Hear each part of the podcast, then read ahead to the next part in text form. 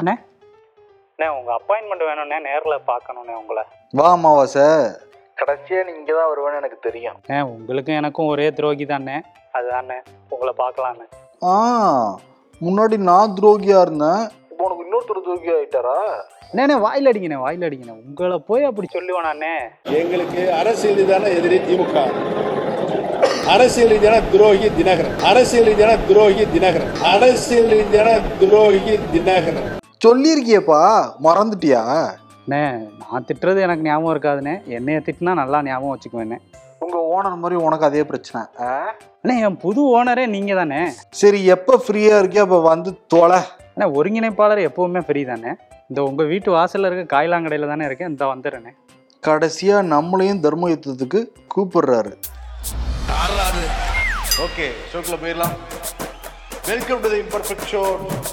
வாங்க மிஸ்டர் ஒண்டி புலி. அப்புறம் என்ன செய்தி, என்ன ஓடிக்கிட்டு இருக்கு?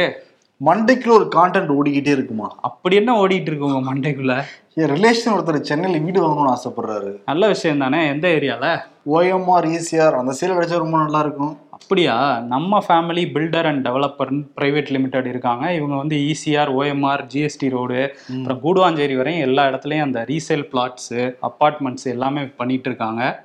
அங்கே வாங்கலாம். அவங்க வந்து DTCP அப்புறம் RERAலாம் அப்ரூவ் பண்ணி அவங்களே வச்சிருக்கிறாங்க. அது சரி, இந்த லோனு லீகல் கிளியரன்ஸ் எல்லாம் அவங்களே 90% பேங்க் லோன் பண்ணி தந்துடுவாங்க. 100% லீகல் கிளியரன்ஸும் ஏற்பாடு பண்ணிடுவாங்க. அது போக வந்து ஃப்ரீயாக ஈஸி பட்டா 3D பிளான்ஸு எலவேஷன்ஸ்னு எல்லாமே பண்ணித்தராங்க. மகிழ்ச்சி. அப்போ என் சொந்தக்கார்ட்ட சொல்லிட வேண்டிதான். உங்களுக்கு தானே ஒண்டி புலி. முன்னொரு காலத்துல முன்னாள் முதலமைச்சர் ஒருத்தர் OPS ஒருத்தர் இருந்தாரு. ஓஹோ. அவர் வந்து மெரினா பீச்ல 2 பேருக்கு எதிராக தர்ம யுத்தம் நடத்தினாரு. சரி. சசிகலாவுக்கு எதிராகவும் TTV தினகரனுக்கு எதிராகவும் தர்ம யுத்தம் நடத்தி 2 பேரும் ஓரமும் கட்டிட்டாரு. இப்ப கட் பண்ணி பார்த்தா 2023 அண்ணே கூட நான் இணைஞ்சுக்கிறேன், என்னோட எதிரி நீயே கிடையாது, என்னோட துரோகி நீ கிடையாது, நம்மளுடைய பொது துரோகி எடப்பாடி பழனிசாமி சொல்லிட்டு அது சரி ஐக்கியமாயிட்டாரு. நேத்து நைட்டு போனவரு என்னென்னமோ பேசியிருக்காரு வேற. ஆமா, என்னன்னா வாசல் வரைக்கும் வந்து TTV தினகரன் உள்ள அழைச்சிட்டு போயிருக்காரு OPS. நடுவுல யாருன்னா பஞ்சாயத்து தலைவர் நம்ம திமிகளை தானுங்கோ. யாரு? பண்ருட்டி கை கொடுத்து சமாதானம் பண்ணுங்க பண்ணோடனே 2 கை கொடுத்து சமாதானம் பண்ற மாதிரி இது பண்ணிட்டாங்க. அது பண்ருட்டி சொல்றதா ரொம்ப ஒரு ஹைலைட். எப்படி CPI CPM 2 பேரும் இணைஞ்சு செயல்படுறாங்களோ அதே மாதிரி இவங்களும் இணைஞ்சு செயல்படுவாங்க. CBI அமலாக்கத்துறை மாதிரியா? CPI கட்சி CPM மாதிரிப்பா. அதை கூட சொல்லிருக்கலாம், கரெக்டா பொருந்தும் அது. சரி, CBI-யும் ED-யும் ஒன்னா இருக்கு. அப்படிதான் எல்லா பக்கம் ஒன்னா தானே போயிட்டு இருக்காங்க. ஆமா போயிட்டு இருக்காங்க. ஆமா கிட்டி ஒண்ணு சொன்னாரு பாரு, அவர் மேல துரோகமோ கோபமோ வஞ்சமோ எதுவுமே எனக்கு இல்ல. சரி அண்ணன் OPS வந்து இருட்டுல என்னை கூட்டிட்டு போன கூட நான் போவேங்கிறாருப்பா. நடுராட்டுல ஆயப்பா சுடுகாட்டுக்கு போனோங்கிற மாதிரிலாம் இருக்கு. இப்படிதான் ஒரே ஹைலைட்டா இருக்குங்க. OPS வந்து எப்பயுமே பன்னீர் செல்வம் மாதிரி அப்படி ஓரமா உட்காந்து எனக்கு இதுக்கு என்ன சம்பந்தமும் இல்லை, பட் அண்ணதான் மகள்லாம் அப்படிங்கிற மாதிரி டீல் பண்றாரு. என்னன்னா அவருக்கு ஒரு ஓனர் எப்பயுமே மேல இருக்கு. நம்ம OPS மேல இல்லன்னா பதறிடுவாரு, இல்லாட்டி அவருக்கு செயல்பட முடியாது, செயல்பட தெரியாத அந்த மனுஷனுக்கு. ஓனர் தான் இருக்காங்கல்ல மேல, அது அங்கிருந்து அவங்களுக்கே பல பஞ்சாயத்து இருக்குல்ல, டிஸ்டன்ஸ் ரொம்ப லென்தா இருக்கு. பக்கத்துல இருக்க டிஸ்டன்ஸ் இருக்க மாதிரி ஒரு ஓனர் தான் கரெக்டா என்னால வேலை செய்ய முடியும் OPS-க்கு. அதுதான் அவர் வீட்டுக்கு போயிருக்காரு. இதுல டெல்லி பிளான் இருக்க கூட வாய்ப்பு இருக்குன்னு சொல்றாங்க. இவர் போய் சந்திச்சதுல அந்த ஓனர் சொல்லிதான் புது ஓனரை தேர்ந்தெடுத்திருக்காரா என்னங்கிறது போக போக தெரியும். ஆனா கூட்டணி எல்லாம் வந்து இப்படி எல்லாம் பேச முடியாது, 2024 தான் பேச முடியும் சொல்லி தினகரன் வந்து சொல்லியிருக்காரு. பட் ஒரே காமெடி கச்சேரி தான் OPS-ஓட.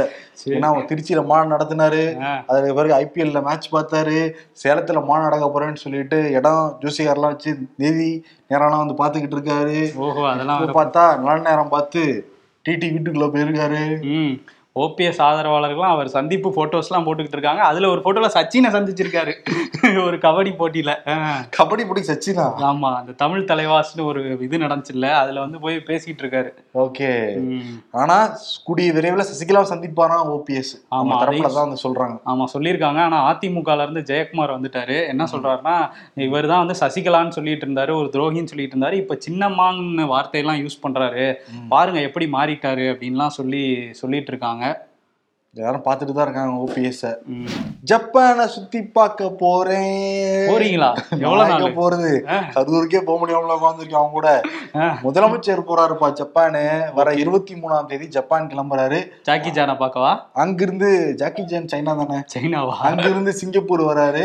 தொழில் ஒப்பந்தங்கள் போடுறதுக்காக போறாராம். இன்னைக்கு காலையிலேயே வந்து அந்த மெட்சுபிஷி அந்த கம்பெனியோட ஒப்பந்தம் போடப்பட்டது தமிழ்நாடு அரசு கூட. கிட்டத்தட்ட 52 ஏக்கர் அந்த பரப்பளவுல தொழிற்சாலை அமைக்க போறாங்க மிட்சுபிஷி நிறுவனம். அதுலதான் வந்து பேசியிருக்காரு முதல்வர் மு க ஸ்டாலின். போறேன் அப்படிங்கறத சொல்லியிருக்காரு. முதலீடுகளை ஈர்க்க போறாரு.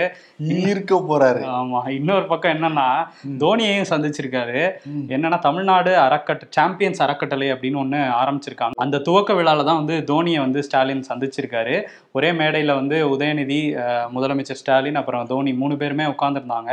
அதுல பேசின முதலமைச்சர் என்ன சொல்றாருன்னா, தோனி வந்து தமிழ்நாடு தத்தெடுத்த மகன், சென்னையின் செல்ல பிள்ளை, நீங்க தொடர்ந்து விளையாடணும். நான் 2 வாட்டி வந்து சேப்பாக்கத்துல மேட்ச் பார்க்க வந்தது உங்க பேட்டிங்கை பார்க்க தான் வந்தேன் அப்படின்லாம் சொன்னாரு. அதுக்கப்புறம் உதயநிதிக்கு வேற ஒரு புதிய பட்டம் கொடுத்திருக்காரு. கேப்டன் தோனி மாதிரி விளையாட்டுத்துறையோட கேப்டனா இருக்காரு உதயநிதி. அவர் வந்து உங்களை மாதிரியே நானும் நம்பிட்டு இருக்கேன், நிறைய விஷயங்கள் பண்ண போறாரு விளையாட்டுத்துறையில அப்படின்னு வந்து பேசியிருக்காரு. சென்னையோட செல்ல பிள்ளை தோனி, என்னுடைய செல்ல பிள்ளை உதயநிதி அப்படி சொல்லி பக்கத்து பக்கத்துல உட்காந்துருக்காங்க. கருணாநிதியுடைய செல்ல பிள்ளை அப்படின்ட்டு இருப்பாரு அப்படின்னு மனசுல அவர் ஓடி இருக்கும். பல விஷயம் வந்து ஓடிக்கிட்டு தான் இருக்கும். அதே மாதிரி என்னன்னா, இன்னைக்கு வந்து ஆளுநர் சந்திக்க போற துரைமுருகன் சொல்லிட்டு ஒரு நியூஸ் கிளம்பிச்சு. அதுக்கப்புறம் நம்மளும் விசாரிச்சு பார்த்தோம், அப்படிலாம் எதுவும் இல்லை அப்படின்னு சொன்னாங்க. ஏன்னா எல்லாருமே சொல்லிட்டு இருந்தாங்கல்ல அமைச்சரவை மாற்றம் நிகழும் அப்படின்லாம் சொன்னாங்க. நம்ம கூட வந்து சொல்லியிருந்தோம். ஆனா முதல்வர் தள்ளி போட்டிருக்காராம். ஏன்னா நம்ம வந்து ஜப்பான் பயணம்லாம் மேற்கொள்றதுனால இங்க இருந்ததெல்லாம் பார்த்தா தான் கரெக்டா இருக்கும். நம்ம போறதுக்கு முன்னாடி ஏதாவது பண்ணிட்டு போயிட்டோம்னா ஏதாவது நடந்துருச்சுன்னா விபரீதம் ஆயிடும். அதனால வந்து பண்ணலான்னு சொல்லிட்டு தள்ளி போயிட்டாங்க. ஆனா நீங்க வந்து துரைமுருகன் மீட்டிங்ல நிருபர்கள் போயிட்டாங்க. துரைமுருகன் தெரியுங்களா? தக்லீஃப் துரைமுருகன் தானே. அப்புறம் அப்படிதான் பெரிய கொடுத்தாரு. வீட்லயே ஃபுட்பால் அடிச்ச ஒரே தலைவர் வந்து துரைமுருகன் தான் போல இருக்கான். யாமரியன் பராபரமே அப்படின்னாரு. எனக்கெல்லாம் அதெல்லாம் தெரியாதுங்க, முதலமைச்சர்கிட்ட கேளுங்க அமைச்சரவையை மாத்துறாங்களா இல்லையான்ட்டு. ஆனந்தோட டாக்லைன் இல்ல அது வந்து எல்லாரும் மின்பற்றி இருக்க அந்த இதுல வரும். அது இவர் வந்து அதை சொல்லியிருக்காரு. எனக்கு தெரியாதுன்ட்டாரு. ஆளுநரையும் நான் சந்திக்க போகல, முதல்வரோடையும் வெளிநாடு போகல, நான் இங்கேதான் இருப்பேன் அப்படிங்கறதையும் சொல்லியிருக்காரு. காலையில நான் முதல்வர் வீட்டுக்கு போனேங்க, அவர் அங்க கிளம்பிங்க வெளியே போய்கிட்டு இருந்தாரு. அப்புறம் நம்ம தலைமைச் செயலகத்துல பாத்துக்கலாம்னு சொன்னாங்க. அப்புறம் கால் பண்ணி முதல்வருக்கு ஏதோ கொஞ்சம் காலில் இது இருக்கு வர முடியல அப்படின்னாங்க. சரி நான் ஈவினிங் பாத்துக்கிறேன் நான் வந்து சொல்லிட்டேங்க அப்படின்ட்டு பேசிட்டு சொல்லிட்டேன். அவ்வளவுதான். மற்றபடி மாற்றம் நிகழ்ந்தால் மாற்றம் நிகழலாம், விட்டால் நிகழாமல் போகலாம். யாருக்கு தெரியும்?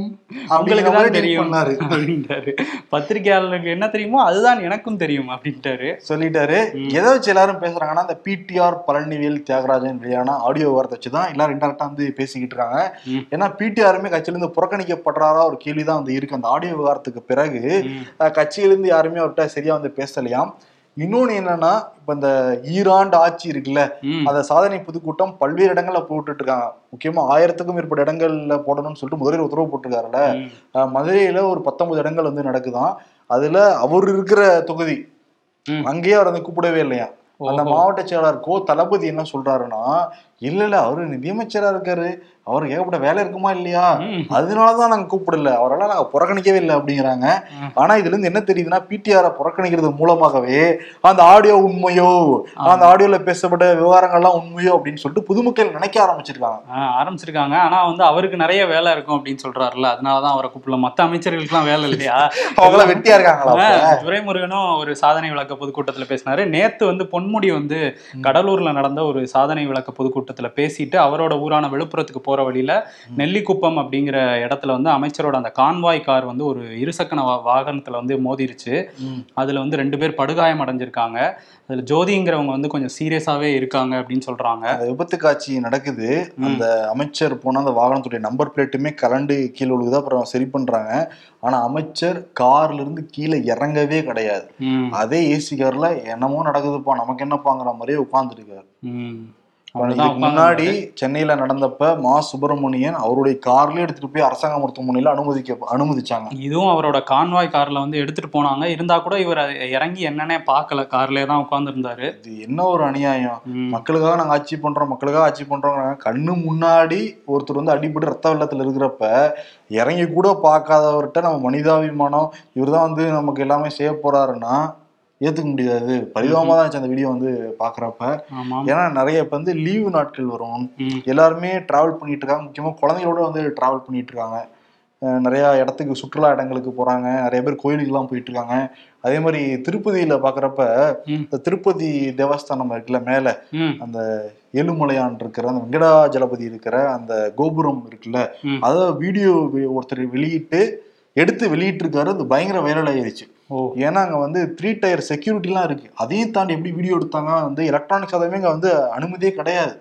அப்புறம் எப்படி வீடியோ எடுத்தாங்கன்னு சொல்லிட்டு அந்த சீஃப் விஜிலன்ஸ் ஆஃபீஸர்லாம் விசாரிச்சுட்டு இருக்காங்கன்னா நிச்சயமா அதை போலீஸ் கம்பெனி முடிச்சு நடவடிக்கை எடுக்க போறதா வந்து சொல்லியிருக்காங்க.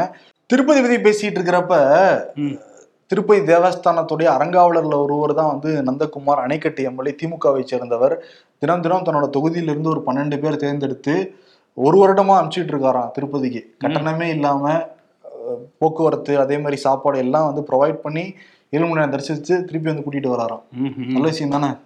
+2 தேர்வு முடிவுகள் நேற்று வெளியாயிடுச்சு. எல்லாருமே பதபதச்சோம், இந்த மாதிரி சம்பவம் நடக்கக்கூடாதுன்னு சொல்லிட்டு. ஆனால் நேற்று மட்டுமே 5 மாணவியர் வந்து இறந்து போயிருக்காங்க. மார்க் கம்மியாக வாங்கிட்டோம், ஃபெயில் ஆகிட்டோம் அப்படின்னு சொல்லிட்டு.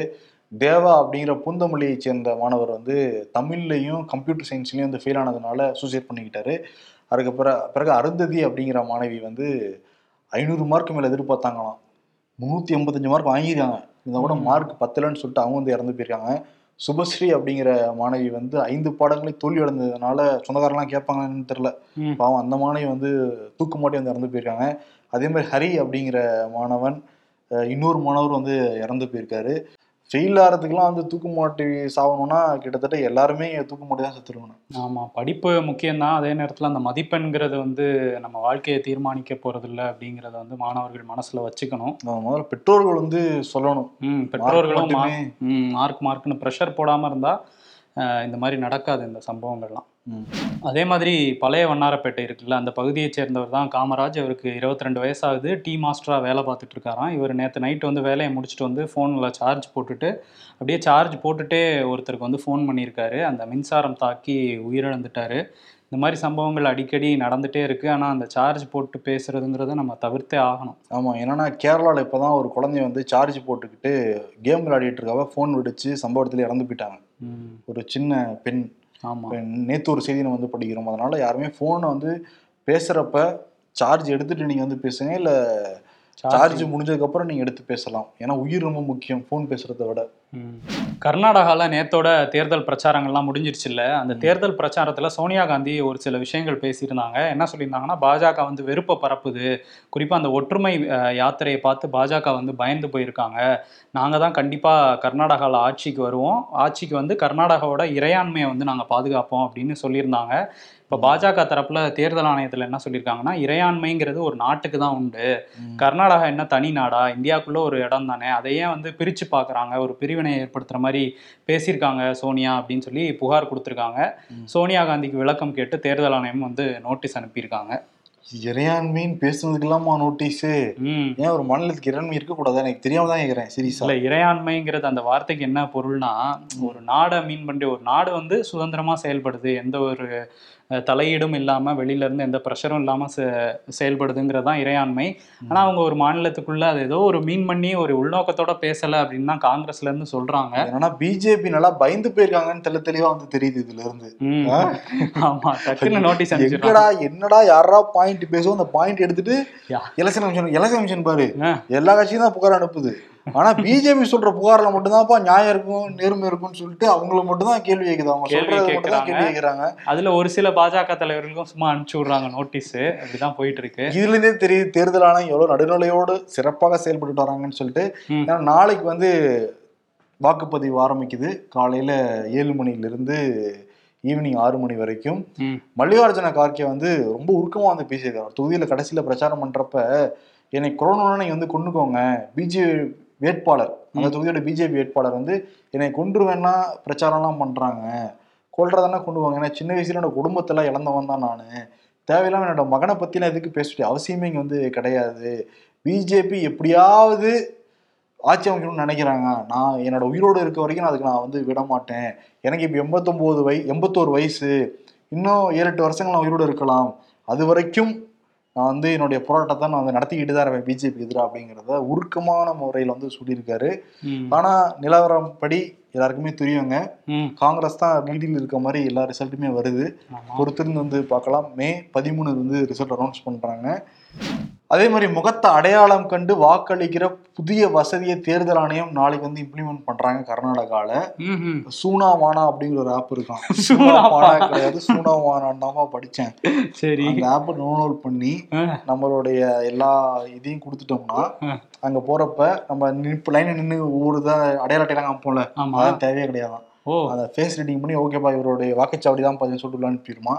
அதனால அந்த கியூவும் பெருசாக லைனை நிற்கவும் அவசியம் இருக்காது, அடையாள அட்டை கொண்டு போக தேவையில்லைன்னு சொல்லிட்டு முதல் முறையா கர்நாடகாவில் இம்ப்ளிமெண்ட் பண்ண போறாங்க நாளைக்கு. பாத்தீங்களா தேர்தல் ஆணையம் எப்படி செயல்பட்டு இருக்காங்கன்ட்டு. ஆனா இப்ப இந்த கள்ள ஓட்டு போடுறவங்களாம் கெட்டப்லாம் மாத்திட்டு வருவாங்க போலயே, இந்த ஆப்லாம் கொண்டு வருவாங்க.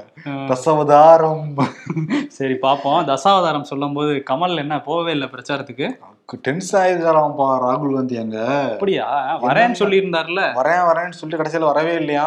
தமிழ்நாட்டுல இருந்து கூப்பிட்டாங்களாம், கர்நாடகாவில இருந்தும் மொய் வச்செல்லாம் கூப்பிட்டு இருந்தாங்களாம். மொய் வேற வச்சாங்களா, வாங்க வந்து பிரச்சாரம் பண்ணுங்க அப்படின்னு சொல்லிட்டு.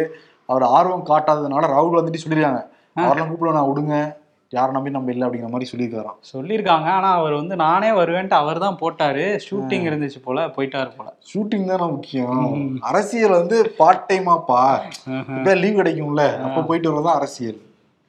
கேட்டா என்ன சொல்லுவாரு, எனக்கு பூவா வேணும்ல, தொழில் வேணும் இல்லாம பாரு பண்ணுவாரு கமல். அதை சரி, ஆனா ஏமாத்திட்டாரு ராகுல் காந்திய காங்கிரஸ. அதே மாதிரி இந்த தி கேரளா ஸ்டோரி இருக்குல்ல, இந்தியா முழுக்க பிரச்சனையா வெடிச்சுக்கிட்டு இருக்கு. ஆமா வெடிச்சிட்டு இருக்கு, ஏன்னா தமிழ்நாடுல வந்து தியேட்டர்லாம் இல்லாம அந்த படத்தை காலி பண்ணிட்டாங்க. ஆமா, மல்டிபிளக்ஸ் அசோசியேஷனே வந்து நாங்க இதை திரையிட மாட்டோம் இனிமேன்னு சொல்லிட்டாங்க, சட்ட ஒழுங்கு பிரச்சனை இருக்குன்னு சொல்லி. ஆமா, இப்போ வந்து மம்தா பானர்ஜி வெஸ்ட் பெங்கால்ல படத்துக்கு தடையை விதிச்சிருக்காங்க அந்த மாநிலத்துல. அவங்களே பண்ணிட்டாங்களா? ஆமா, அந்த கேரளா ஸ்டோரிக்கு முதலாக வெளிப்படையாக தடையை அறிவிச்ச மாநிலம்னா தில்லா கெத்தா வந்தது மம்தா பானர்ஜி தான். என்ன சொல்றாங்கன்னா, இவங்க வந்து ஆனாவுனா பிளவு ஏற்படுத்துறதுக்காக ஒரு படம் எடுத்துட்டு வராங்க. முன்னாடி காஷ்மீர் ஃபைல்ஸ் எடுத்துட்டு வந்தாங்க, இப்போ கேரளா ஸ்டோரி எடுத்துட்டு வராங்க, நாளைக்கு விட்டா பெங்கால் ஃபைல்ஸ் கூட எடுத்துட்டு வருவாங்க. அதுக்கு நான் இந்த மம்தா அனுமதிக்க மாட்டேன், பேன் பேன்ட்டாங்க, பேன் பேன் அப்படின்னு மம்தா பானர்ஜி சொல்லிட்டாங்க. ஆனா வந்து இன்னொன்னு என்னன்னா, யூபிலையும் மாப்பிலையும் பாஜக அரசு தானே இருக்கு, நீங்க பேன் பண்ணா நாங்க விடுவோமான்னு சொல்லிட்டு டாக்ஸ் ஃப்ரீ படத்துக்கு நீங்க என்ன வேணா பண்ணிக்கங்கன்னு சொல்லிட்டு அங்க டாக்ஸ் ஃப்ரீ கொடுத்துட்டாங்க. இதுல தெளிவா ஒரு விஷயம் புரியுதா இல்லையா, இவங்களுக்கு தேவை ஒரு கம்யூனல் பிரச்சனை நடக்கணுங்கிறதான் தெரியுது. ஆமா தெரியுது. அதே மாதிரி அந்த மணிப்பூர்ல அந்த 2 சமூகங்களுக்கு இடையிலான பிரச்சனை இருக்குல்ல, அதுல வந்து முதல் முறையா வாய் திறந்து அந்த மாநிலத்தோட முதலமைச்சர் பிரேன் சிங் என்ன சொல்லியிருக்காருன்னா, 60 பேர் வந்து இந்த கலவரத்தில் உயிரிழந்திருக்காங்க அப்படின்னு சொல்லியிருக்காரு. கிட்டத்தட்ட 35,000 பேருக்கு வீடுகள் இல்லாமல் போயிடுச்சு, வேறு இடங்களில் நாங்கள் பாதுகாப்பாக தங்க வச்சுருக்கோம் அப்படின்னு சொல்லியிருக்காங்க. இத்தனை நாளாக கேட்டுட்டு இருந்தாங்க, எவ்வளோ பேருன்னு சொல்லுங்கள், ஏன் மறைக்கிறீங்கன்னு. அதான் கர்நாடகா எலெக்ஷன் தேர்தல் பிரச்சாரம் முடிஞ்சிருச்சுல, இப்போ சொல்கிறாங்க. அதுவும் 60ங்கிற நம்பர் சொல்லியிருக்காங்க. பெரிய கலவரம் நடந்ததாக அங்கே சொல்லப்பட்டுச்சு, அது என்னங்கிறது அங்கே இருக்கிறவங்க விசாரித்து சொன்னால் தான் தெரியும். எதிர்கட்சிகள்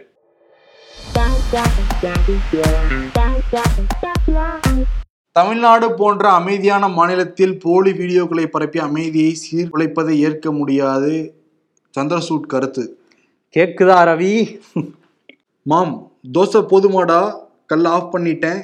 you have decided that's it's my last not me, Dhoni சொன்னார்ல, அதை சொல்லியிருக்காங்க.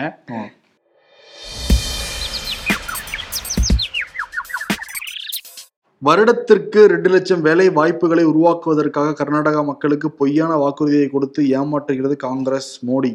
சார் யாருன்னு தெரியல, வருடம் 2 கோடி வேலை வாய்ப்பு வாங்கி தரேன்னு சொல்லி ஆட்சிக்கு வந்தாரே அவர் தான் இந்த மகான்.